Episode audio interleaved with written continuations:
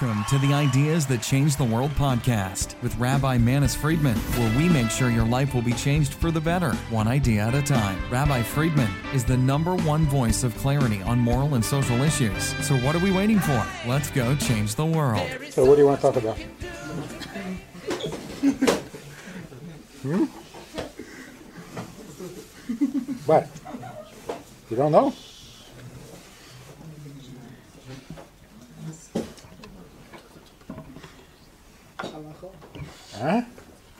Anything I want? I'm going to talk about anything I want? Yes. Wow.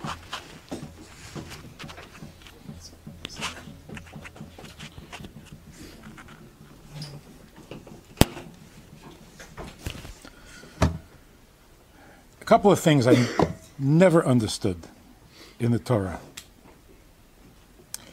How many times in the Torah does it say God's eyes? Eine Hashem. How many times? Only twice? Because he has two eyes? How many times does it say Yad Hashem? How many times does it say Pi Hashem?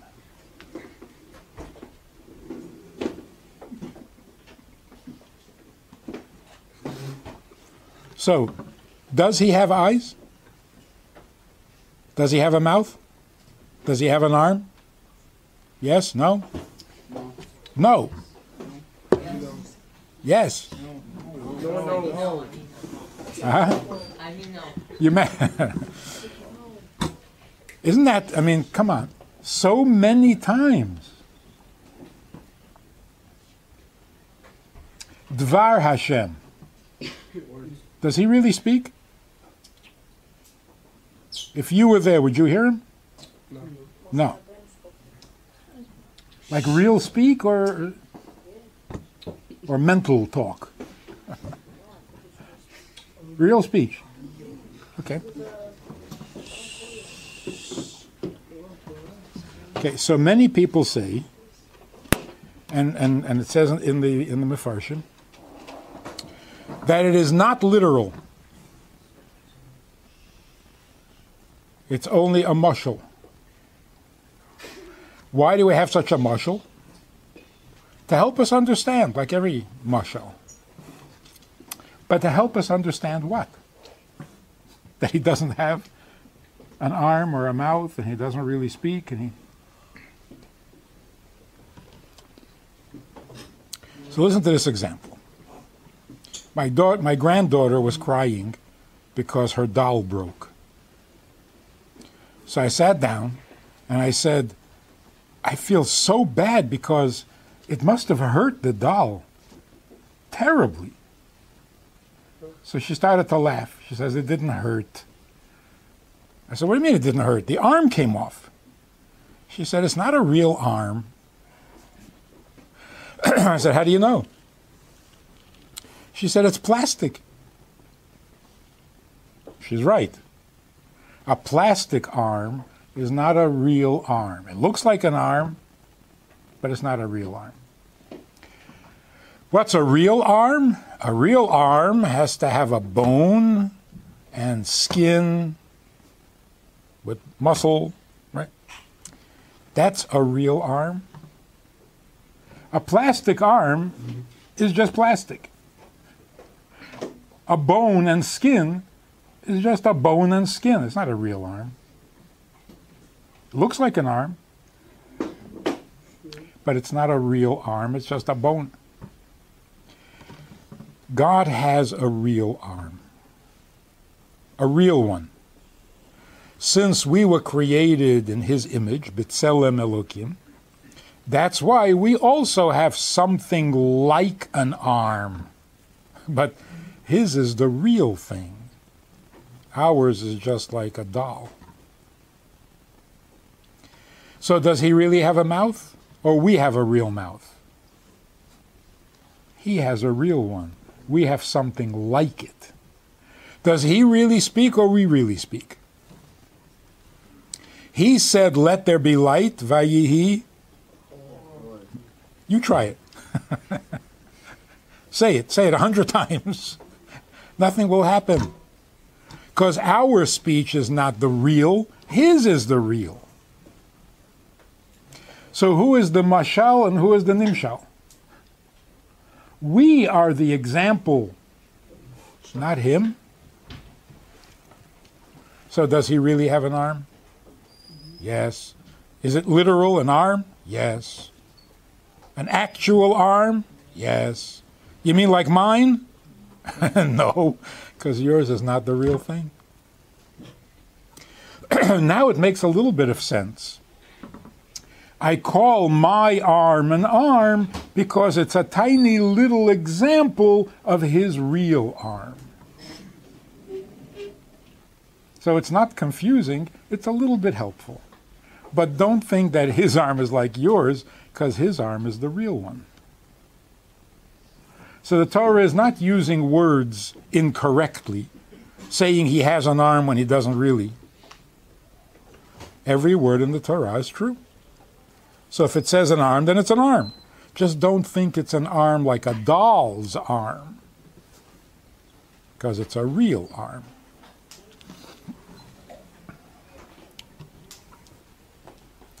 Then there's another question that really needs explaining.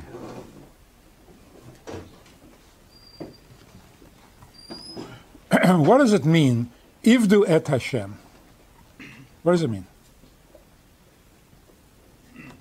Anybody know? Huh? Serve Hashem. What does serve mean in English?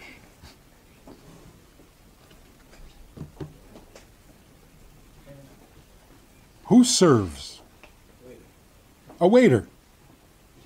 Uh, a waiter.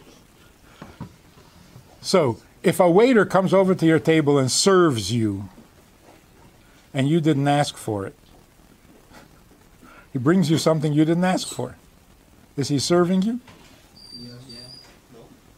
Or is he annoying you? Getting on your nerves. Huh? Well, you asked for soup, and he brought you uh, kugel. So, excuse me, take this back and bring me some soup. So, no, I'm serving. no, but you're not serving me if you don't bring me what I want.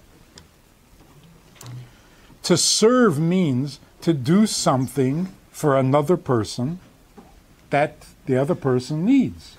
If he doesn't need it, and you keep serving him, you're annoying. You're a pest. So, what does it mean, Ivdu es Hashem? Serve him. What does he need? Nothing.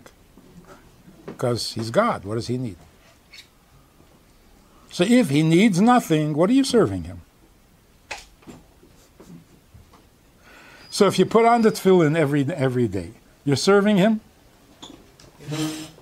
Hmm? If he doesn't need you to put on the tefillin, how are you serving him? Praising him. Does he need your praise?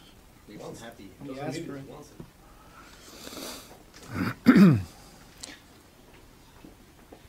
That's one of the things that really puzzled me for a long, long time.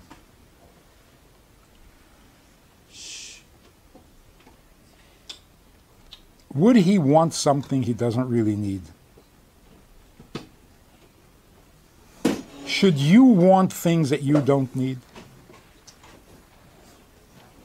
Yeah. You, you should? you should want all sorts of stuff that you don't need? And then you get all that stuff you want but don't need. What do you do with it? you put it in the basement, in the attic, because you don't need it. Also, if you want it but you don't need it, can you change your mind and say, nah, I don't want it anymore? Of course, right? Is it possible that God will change his mind and say, nah, I don't need your tefillin? It's not possible? He's not going to do that. He's not going to do it. Huh? No more time anyway. Well, So Rambam says, one of the Yud Gimel Ikrim, is that HaTorah Hazot lo tehei muchlefet. God will never change it. How do we know? The answer is because it's not something he wants but doesn't need. Then you can change your mind. Today I want it, tomorrow I don't want it. But by God, there's no such thing. What he wants, he needs. What he needs, he wants. Whatever he does has to be. It's not maybe. like at Har Sinai, God didn't say, "Un- until further notice, put on tefillin. When I lose interest, I'll let you know. There's no such thing. It's forever. No? So here's the problem. If God is really perfect, why does he care about anything? And does anything really matter? He wants to give? Yeah. In other words, even when you're perfect, you want to give. Why? You're already perfect. See, if I give, if I'm generous with what I have, I become a better person. God becomes better when he gives. If he's already perfect, why does he have to give?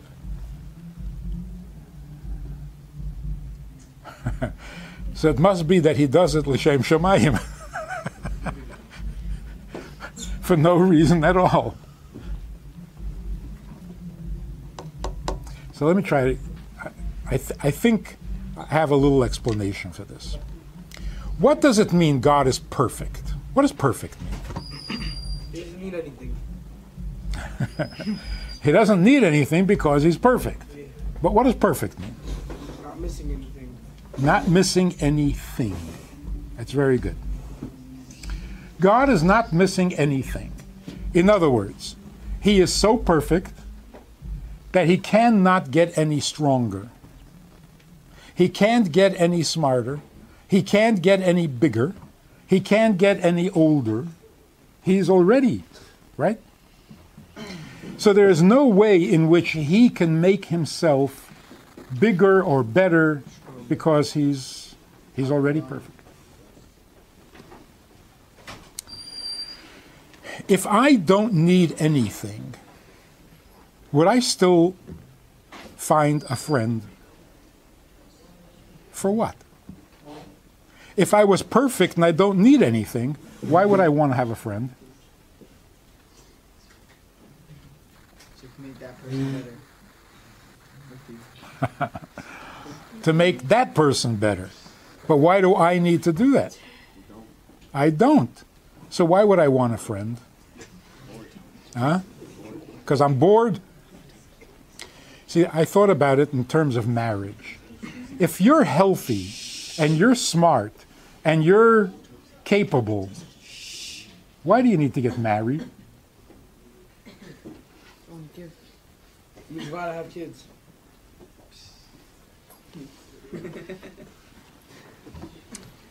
You see, there's, there's a difference between trying to increase myself or having someone beside myself. So if I really want a friend, it's not because I will become better or smarter as a result. I don't need my friend to make me better. Well, sometimes I do, but then it's not a real friend then I'm just using somebody to make myself better. Which is not a bad thing, because I'm not perfect. But if I was perfect and I really didn't need to inc- increase or improve anything in myself, why would I still want a friend?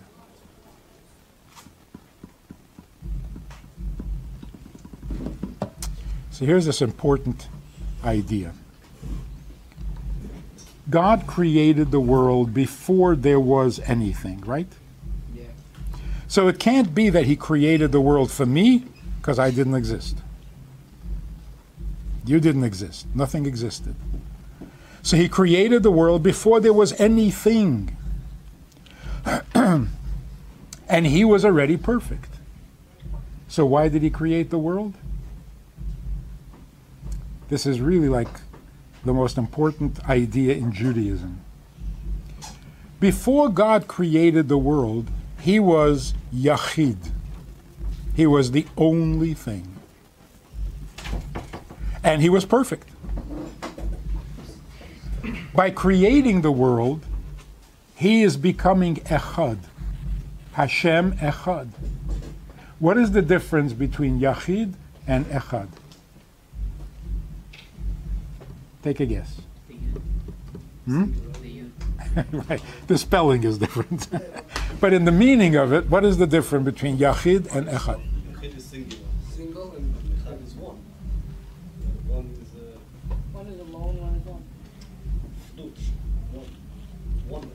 Oneness. The difference is Yachid means nothing else exists, just me. I am Yachid because there's no one else. Echad means we are all together. So Yachid means exclusion. Echad means inclusion. So what happened? When God created the world, he was basically saying, I am Yachid and I don't like it. I want to be Echad. In other words, I don't want to be the only thing. I want someone else also to exist. So he created us. And that's why the Medrash says, Bereshit bara. What does that mean? Bishvil Yisrael. He created the world so that we would exist. And now that we exist, what has been accomplished? Now he is not Yachid. Now he is Echad. Or to put it in different words, you remember where it says in Bereshit, it says, Loi toiv heyot ha'adam levado. Yes? What does it mean? Why was he saying this? Why did God say this? Because that's why he created the world. It's not good to be Yachid, even when you're perfect. So when a person thinks, you know, when I become perfect, I'm not going to need anybody. The more perfect I become, the less I need you, because I'm perfect. That's not the way God is. Because God was perfect and is perfect, that's why he wants someone else besides him so that they can become echad. You hear this? God is actually saying, by creating the world, God is saying, I am not satisfied being me, I also want to have you. Now, somebody asked recently, isn't it selfish of God to create the whole world so that everybody will serve him? Doesn't that sound a little selfish? Huh? And then he tells us to never be selfish and never be arrogant. Isn't he being selfish and arrogant? Everybody serve me. Everybody praise me. It's the exact opposite. By creating the world, God is showing I'm not enough. I'm perfect. But that's not good enough. Why? Because it's just me. So, what does he do when he creates the world? He creates someone besides him. That's the opposite of arrogance. And that's the opposite of selfish. I'm already perfect. I don't need any favors from you, and yet I make room for you in my life. Why? So that you'll also exist with me, that I won't be alone. That's why we get married. Because to be alone is not the godly way. God was alone and he didn't like it. It's not it's not enough to be yourself there has to be someone else also. Yes. Uh, if you need someone with him, why do you create a one, a whole, a lot of people and now just one? If he has one, he has someone And with that him. person needs someone. They're, they're with, they're with each other. Mm. Huh? He's saying one person. Just create one person, and then Hashem will have every, Hashem will have someone serve him. That's why it says that Adam was created alone to tell you that even if there was only one other person, it would justify the whole creation. Why you stay that way? So why doesn't he stay that way? Because um, Adam uh, ate from the wrong tree. Every everything by God is huge. So he wants not only one person, he wants one people. Am Yisrael. So the question is, if you need Am Yisrael, why do you have to have non-Jews? You know what it's like? When you get married, it's just you and your wife. Totally private. And yet, look what's going on upstairs. Right. A man and a woman are getting married, and the whole town is here. Who invited everybody? Only two people are getting married. What everybody else doing here? Uh-huh. They came to celebrate. For some reason, in order for the marriage to be perfect, the whole community has to celebrate, even though they're not getting married. So, the same way, the relationship that we have with Hashem is like a marriage. All the other nations are like the guests at the wedding. So, until now, can you imagine if all the guests upstairs are jealous? They're jealous. They want to get married to this kala or this chatan. Imagine how nasty that would be. Everybody making comments like, "Yeah, what are you marrying him for? What do you think he's so special? I know. Oh no, he's not so good." That's anti-Semitism. Anti-Semitism has been around forever because they're like guests at our wedding, and they're all jealous. What's going to happen when Mashiach comes? They're going to become intelligent. You come to somebody's wedding, you don't come to be jealous. You celebrate that they are having a special relationship. That's what's going to happen when Mashiach comes. Instead of being anti Semitic, they will become guests at our wedding and they will be happy for us that we have this special relationship with Hashem, and they will bring presents like the people upstairs are doing, and they will actually be complimented that they were invited to such a special event. The nations could convert now. Join the They could. What about their They're not going to. They're not going to. Only certain people are meant to convert, otherwise they can. They, guests that are wedding. huh? The guests that are wedding came converted to the ground. What about, what about their wedding? Huh? What about their wedding? Their wedding. Not with Hashem. Right? They know that we have a special relationship with Hashem. Until now, they've been jealous. Now they're going to become a little more mature, and they're going to say, Wow, you guys really have something special. Can we come to the party? And if we're invited to the party, that's our honor.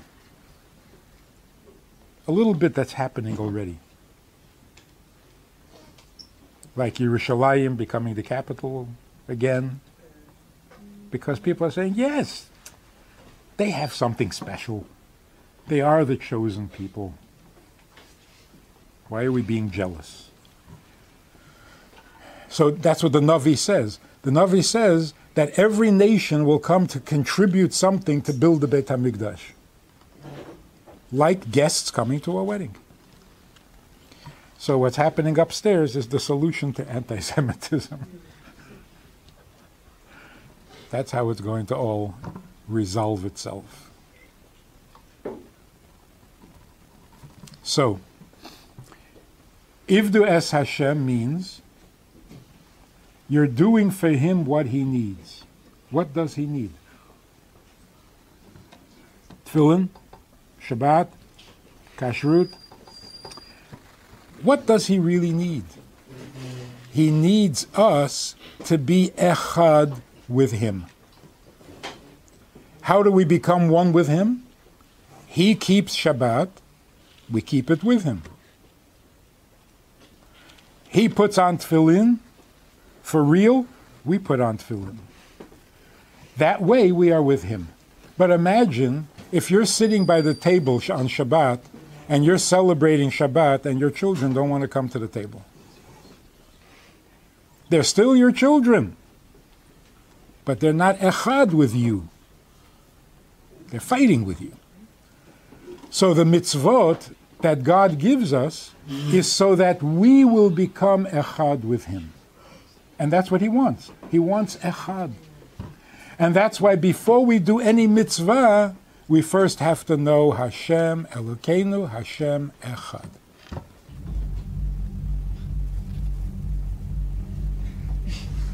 I think the party is starting. Wow, that was a short party.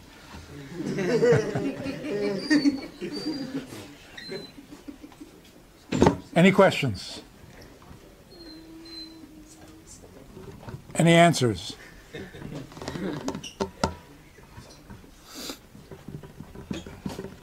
No questions?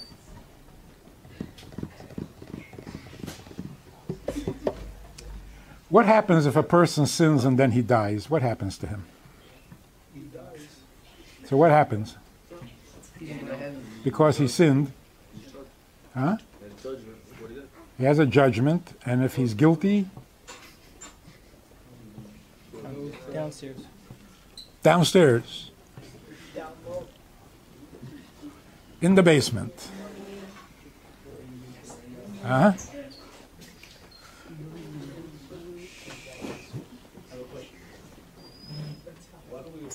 We refer to Hashem as he and not it? Or she. I, I know why not she. Wow, why not she? Why not she? I mean, Shekinah is, Shechina is a she. I know. But kids is If Hashem is, is, an, is, is, is a Metziut, then it's, it's it, not a, not a he. Or, It's it's. I- think you're- following the uh, the theme. If he wants a relationship, then then he's not an it anymore. An it doesn't want a relationship. A he and a she need each other. So the question is, should he be a he or a she? So the problem is not what he is, but what we are. Because if, if Hashem is the she, then we have to be the he. That's not good. There was a big debate between um, some famous, famous rabbi and the Christians back in the olden days. And um, the Christian asked the rabbi, how come in your in your Torah God is so punishing? He punishes and punishes and he's angry and he's The answer was brilliant. The rabbi said, It's because we would rather that he does the punishing than that we should do the punishing. By you, your God doesn't punish, so you punish everybody. You make the crusades and you make the inquisitions and you torture people. Better leave it to him. Let him be the he, we want to be the she? Also because he married us, which is the masculine. He came to take us out of Mitzrayim.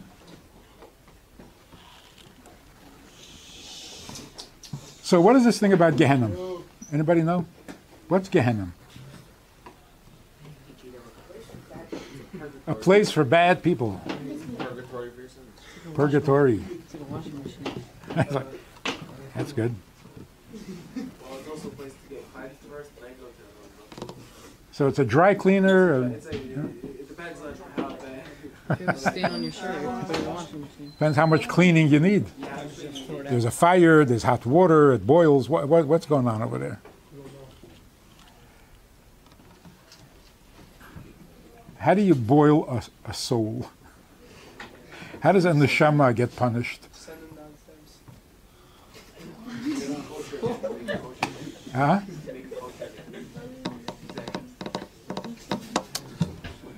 The only way that a, that a soul can suffer is from shame. So imagine a neshama comes to Shamayim, and all the other souls are there, and and you don't remember how to be a soul because you're used to being a body. That's very embarrassing. It's like walking into a shul and you don't know when to stand, when to sit, when to turn around. When... So what is what is the punishment of the of the sin? The embarrassment. When the soul, yeah, when the soul goes back to a world of souls and it doesn't fit in, it's very embarrassing. What happens when you get embarrassed? You burn. You burn with shame. Right? So, Gehen- Gehenna is not a place. It's like heaven goes up and this will go down. There's no up or down. You have two souls side by side. One is in heaven because it, because it knows how to be a soul. And the other one sitting right next to it is embarrassed. So he's in Gehenna. How long can you be embarrassed? Up to 12 months, maximum. And that's why we say Kaddish for 11. Because we don't want to suggest that this guy needed the maximum. but on the other hand, maybe he did. so, so we say 11 months, not 12. But what is, what is Gehenna? Gehenna simply means you're embarrassed. Heaven means you come back after 80, 90, 100 years on earth, you come back and you remember how to be a neshama. It's as if you never left. That's heaven. So, what is the shame or what is the fear of going to Gehenna? The shame. But the shame for doing a sin, you don't have to wait until you get to Gehenna. If you're embarrassed by your sin, you're already cle- cleaned. You've already burned it off. So we can do tshuva on earth, and then we don't have to go to Gehenna because we were already embarrassed. We were already ashamed. And the shame burns off the sin. So the worst thing is a person who does a sin and he's not ashamed. He has no shame, no busha. That means that he's lost his conscience. He is so insensitive, he's not even ashamed. And then something else has to embarrass him in order to get him to get cleaned up. But if we're embarrassed ourselves, we don't have to go to Gehenna. Where does this notion come that Gehinnom is, is downstairs? I mean, I know Korah, when he went under, they said that's the petach of Gehinnom. But where does this notion come from? Because we, you know, we put everything into physical. So we say, holy is up, unholy is down. We, we don't mean physically up or down. We mean this is higher and this is lower. This is more and this is less, but not physically. Not physically. So there is no physical place where you can go uh, visit on visiting day. I don't know if they have visiting day in Gehenna. You think they have? I mean, if you have a relative there, can you go visit? Bring them some candy. I mean, something. of course you can. You can be sitting right next to him. But you're not embarrassed, and he is. So he's in Gehenna, and you're not. So you can give him a candy. in other words, we don't have to wait for Gehenna to clean us. We can clean ourselves. That's the power of tshuva. And that's what this month coming up, the month of Elul, getting ready for Rosh Hashanah, it's a time when we can be embarrassed ourselves by what we did wrong, and we don't want to do it again next year. So we're getting ready for a Shana Tova. A better year than last year because no embarrassment. We don't embarrass ourselves.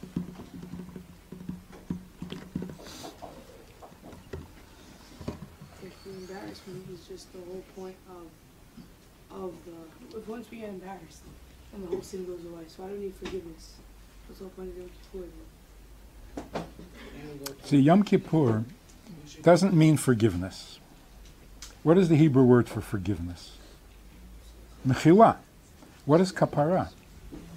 Yom Kippur. Kapara means clean, cleansed. You first you're forgiven because you regret your sin and you're not going to do it again. That's it, you're forgiven. But now, what about the fact that you did sin? How do you erase that? So, in other words, once you are embarrassed and you say you're not going to do it again, God is not angry at you anymore. You're forgiven.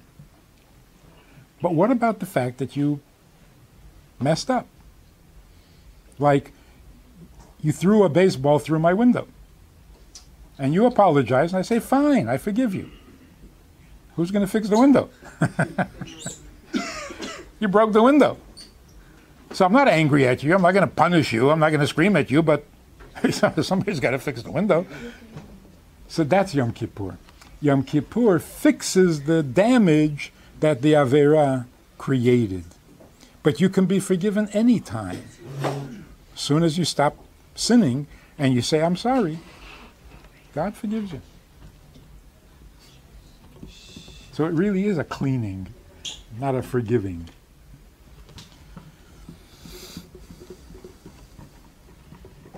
Now I want to tell you one more amazing thing. What was Moshe Rabbeinu's biggest uh, mistake? Hitting the rock.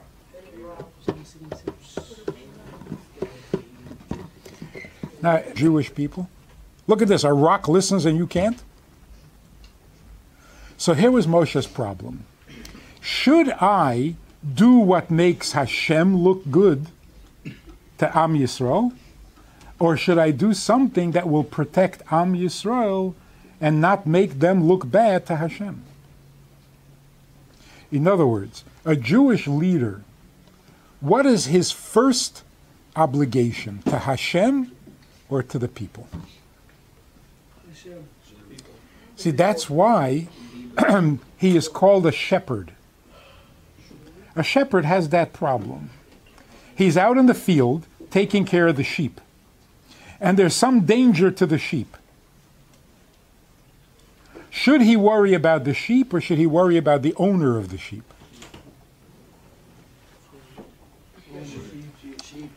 They would both be very good, but the owner expects him to take care of the sheep.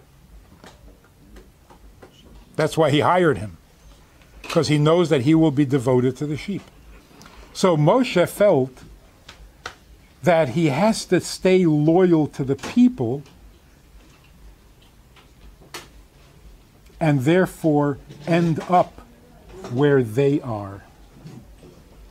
So why is it he spoke he hit the rock instead of speaking to the rock? What was the punishment?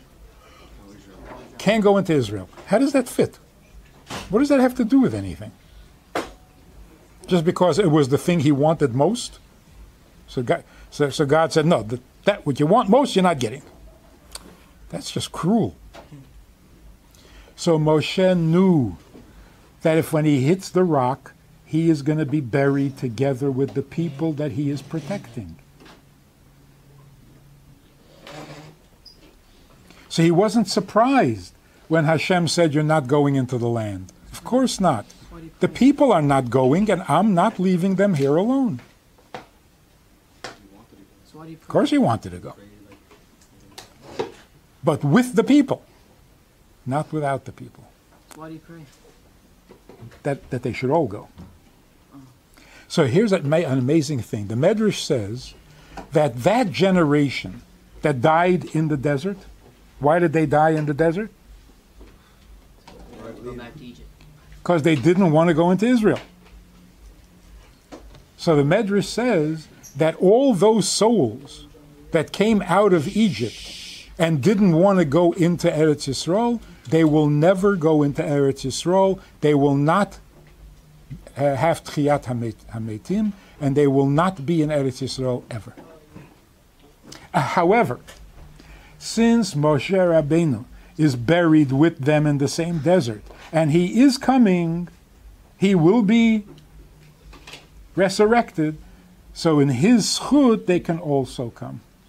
Which means that by being buried with them, he guarantees that they will make it to Eretz Yisrael. That's called a shepherd. He's not going to go without them, and he will make sure that they will go.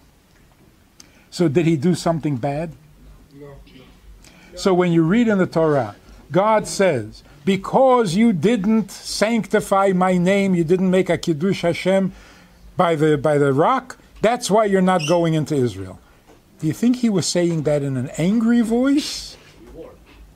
Or in a complimentary voice? He doesn't have a voice a real voice.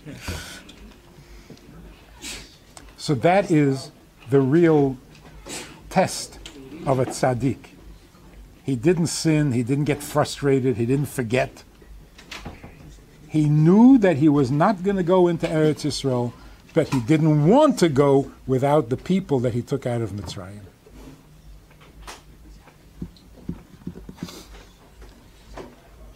One more thing. You read the Haggadah on Pesach? The whole story of Yitziat Mitzrayim and Moshe is not mentioned. Did you notice that?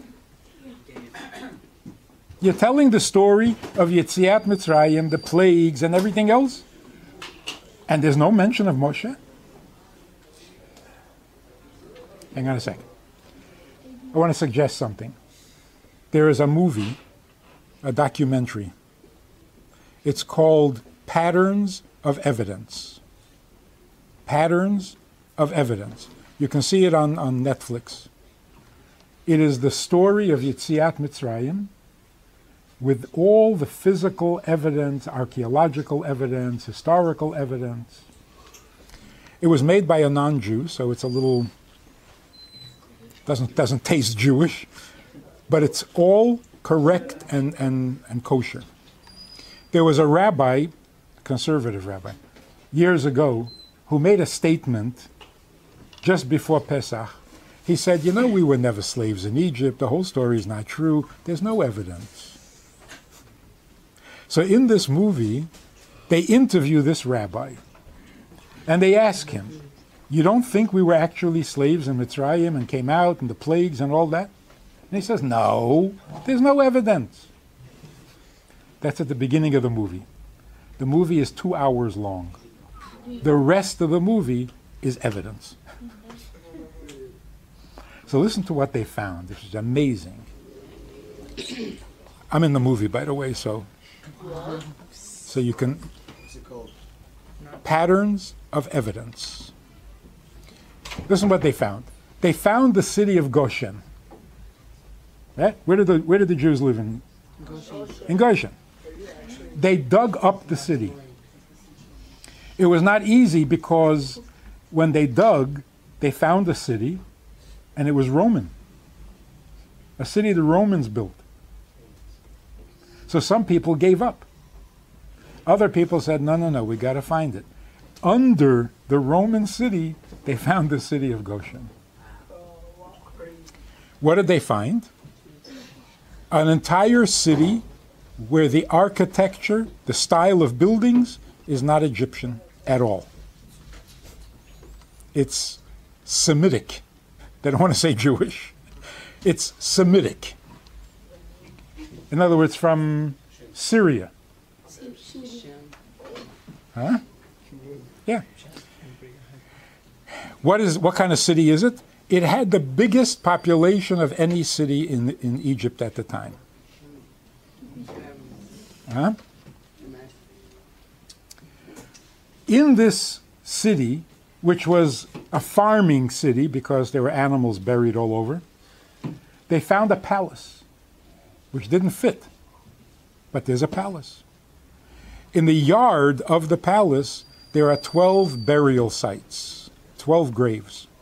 One of the 12 graves is a pyramid. A pyramid was a burial site for royalty, for somebody very high in.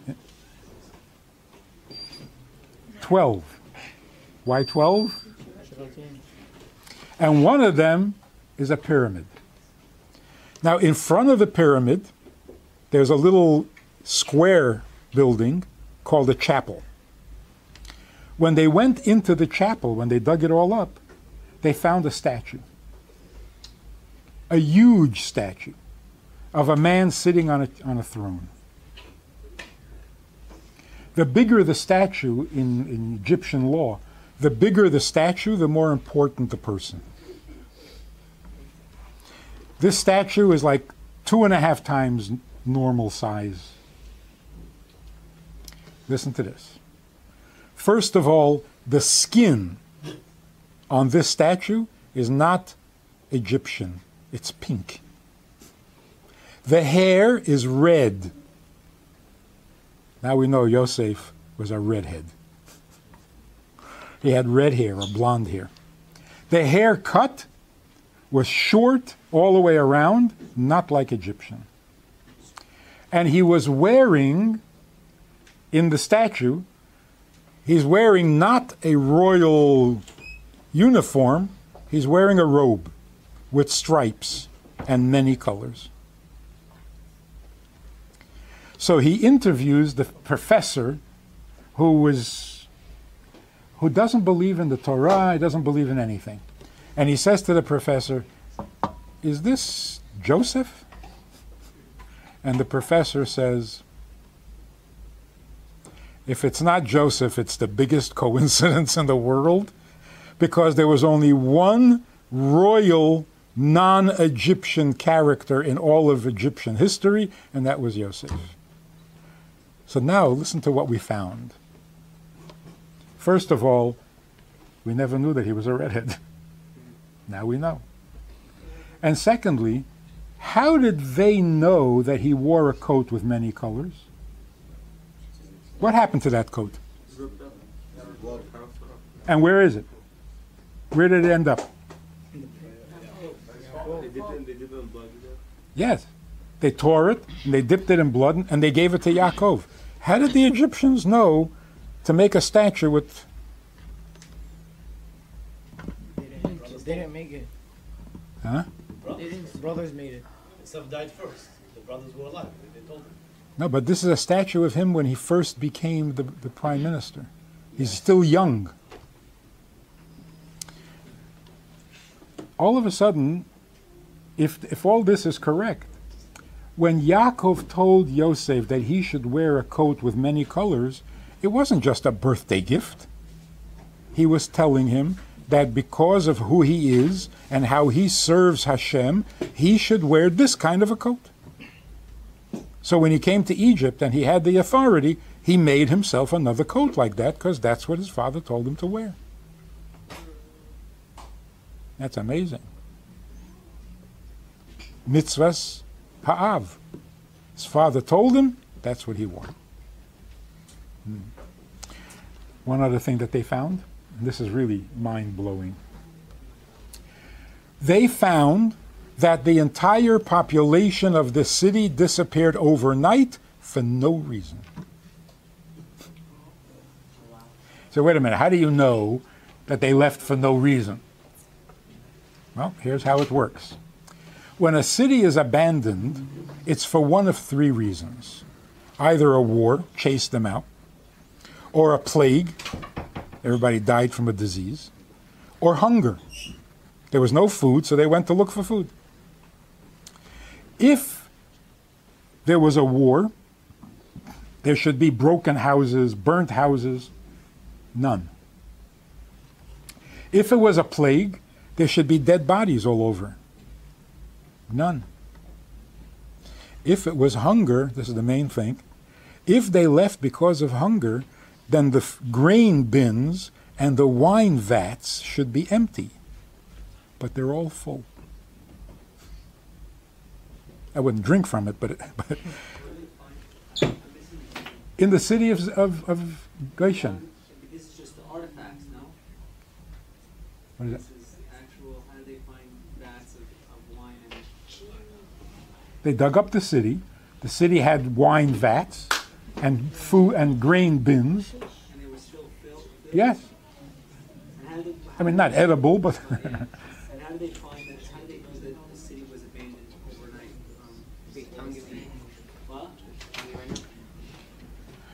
you can tell there's no decay. It was like it was just left. So here's the amazing thing. Not only did they leave for no particular reason, they didn't bother taking food with them. That, I mean, you can't have better evidence than that. One, one, they found a little book that was a list of slaves. It was actually in the Brooklyn Museum for a while. It's called the Brooklyn Document or something. It's an ancient Egyptian list of slaves. There are over a hundred names. About 70 of them are Hebrew, not Egyptian names, Hebrew names. So now we have evidence that they were Hebrew slaves. So they told me this before we made the, the movie.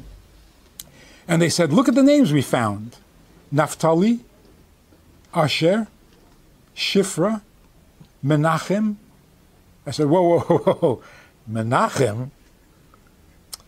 That's, that's not going to fly because Menachem is not an ancient name. There was nobody back then named Menachem. So this must be a mistake. You're not reading it right. They said, no, no, this is what it says.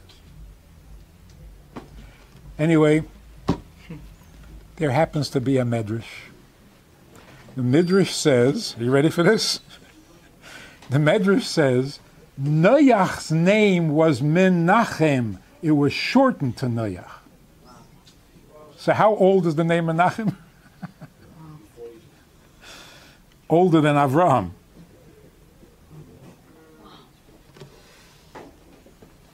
So there were Jews in Egypt whose name was Menachem.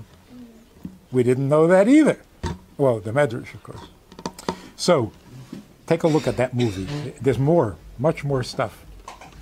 It's long and it's a little boring, but it's worth seeing. Anyway, uh, what were we in the middle of talking about? The Haggadah. Why is Moshe not mentioned in the Haggadah? Only because he didn't want to be. He didn't want to be mentioned. He didn't want us to say, You helped us come out of Mitzrayim, and where are you now? In a basement, hiding from the Inquisition? In a ghetto? Don't. Don't mention me until Moshiach comes. When you come out of Galut, then tell me that I started the process and I will be very complimented. But to sit in a basement making a, a, eating matzah and say, "Oh, Moshe took us out of Mitzrayim," uh, you know, don't embarrass me. Until you really come out, in other words, until the generation that I took out gets to gets to come to Israel, then it'll be a compliment. Now it's just a little embarrassing. How do you know that? I don't know that, but it is the only answer that makes any sense. Because who would have the chutzpah to leave Moshe out of the story? Unless he himself asked. Goes well with his wish. Huh? About being the leader. Yes. Yeah. Anyway, um, you should have a good year. Get ready for a new year. It should be the best year you ever had. Do the most good you can. And if you're a little embarrassed because of your sin, okay, then you won't go to Gehenna. Thank you, Rabbi.